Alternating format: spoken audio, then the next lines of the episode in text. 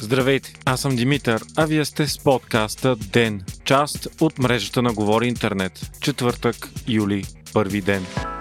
В общо девет хиляди четиристотин и една секции в България ще има машини за гласуване, а в хиляда сто и петнадесет по две. Това обяви ЦИК на пресконференция днес. Междувременно тази сутрин е започнала специализирана полицейска операция в цялата страна срещу купуването и продаването на гласове, която ще продължи до изборния ден включително. Това съобщи външният служебен министър Бойко Рашков. До момента са постъпили деветдесет и седем сигнали за опити за купуване на гласове. Сред тях е и случай в Кюстендил, в който е намесен бивш вътрешен министър. Той се бил срещал с бивш областен управител, за да обсъждат как петнадесет хиляди македонци могат да се здобият с българско гражданство, за да могат да гласуват в България. От днес на територията на Европейския съюз може да се пътува свободно със специалния цифров COVID сертификат. С него пътуващите ще доказват, че са вакцинирани, изкарали вируса или имат отрицателен пи си ар тест. Сертификатът ще действа, докато СЗО не обяви край на пандемията. Все още обаче някои държави в европейското икономическо пространство не са готови да изкарват такъв сертификат. Това са Нидерландия, Швеция, Ирландия, Малта, Унгария, Румъния и Швейцария. За вакцинирани се признават всички граждани, на които е поставена одобрена за ползване ваксина ФЕСА и поне четиринадесет дни след поставянето на втората доза.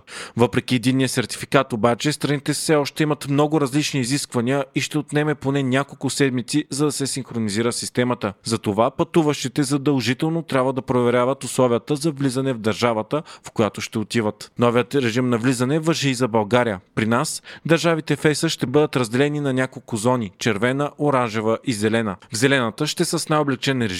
На пристигащи от оранжевата ще се правят случайни тестове за COVID, а идващи от червената зона няма да могат да влизат в страната.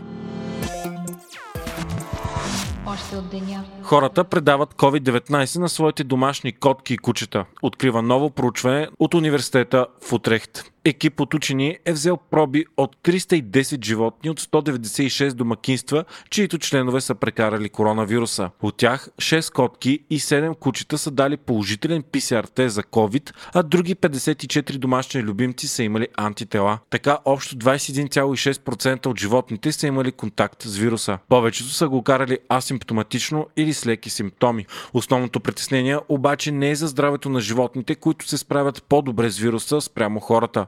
Притеснението е, че те могат да действат като резервоар за COVID и да го върнат повторно сред хората. Друго проучване, друго подобно проучване от Канада пък откри, че на особен риск са подложени любимците, които спят при стопаните си. При изследване на седемдесет и седем домакинства, доказано изкарали COVID, е открито, че шестдесет и седем процента от котките и четиридесет и три процента от кучетата също са се срещали с вируса. С грандиозни тържества Китай отпразнува сто години от създаването на Комунистическата партия. Международните медии отбелязват специалното внимание, което Си Цзинпин обърна на конкурентите на Китай. Той отбеляза, че партията няма да позволи на чужди сили да тормозят или влияят на страната. Цзинпин каза и, че Пекин няма да позволи и лицемерни проповеди, ставайки въпрос за САЩ, без да ги споменава директно. Той обърна внимание и на темата Тайван, като е заяви, че Китай поддържа непоклатимия си ангажимент за обединение с него. Подчерта обаче и, че автономията на Хонконг няма да бъде отнемана. Си обяви и, че Китай е постигнал целта си да изгради умерено проспериращо общество. Само социализмът може да спаси Китай, каза той. Черната кутия на разбира се в Черноморе миг двадесет и девет ще бъде изпратена в Русия за сваляне на информацията от нея. Производителите на самолета са изразили предпочитание снимането на данните да стане в тяхна лаборатория на територията на Русия. Кутията е увредена и има възможност да се изгубят данните, ако се направи несполучлив опит да се изтегли информацията.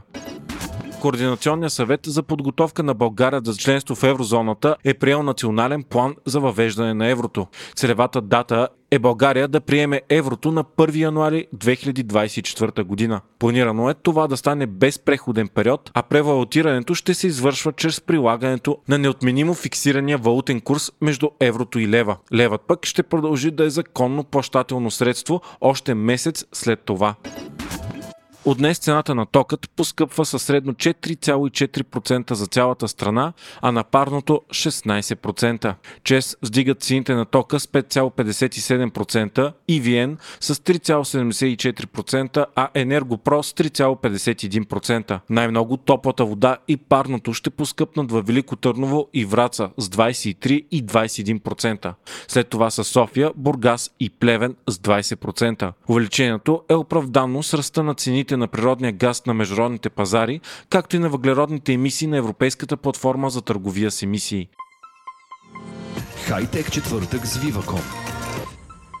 Телевизионните услуги на Vivacom се обогатяват с още телевизионни канали, специално за любителите на спорта. От първи юли клиентите на трите Е Он пакета Lite, Full и Premium ще имат достъп до Евроспорт четири К.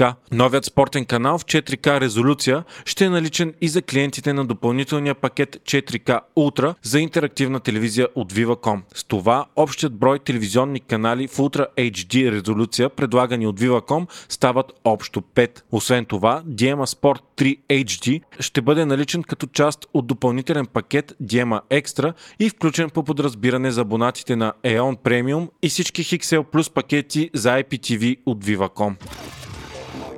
Фейсбук за пръв път достигна пазарна капитализация от един трилион долара. Компанията повиши акциите си, след като съд в САЩ отхвърли две антитръстови жалби срещу Фейсбук. След обявяването на новината в понеделник, цената на акциите на Фейсбук скочи с над четири процента.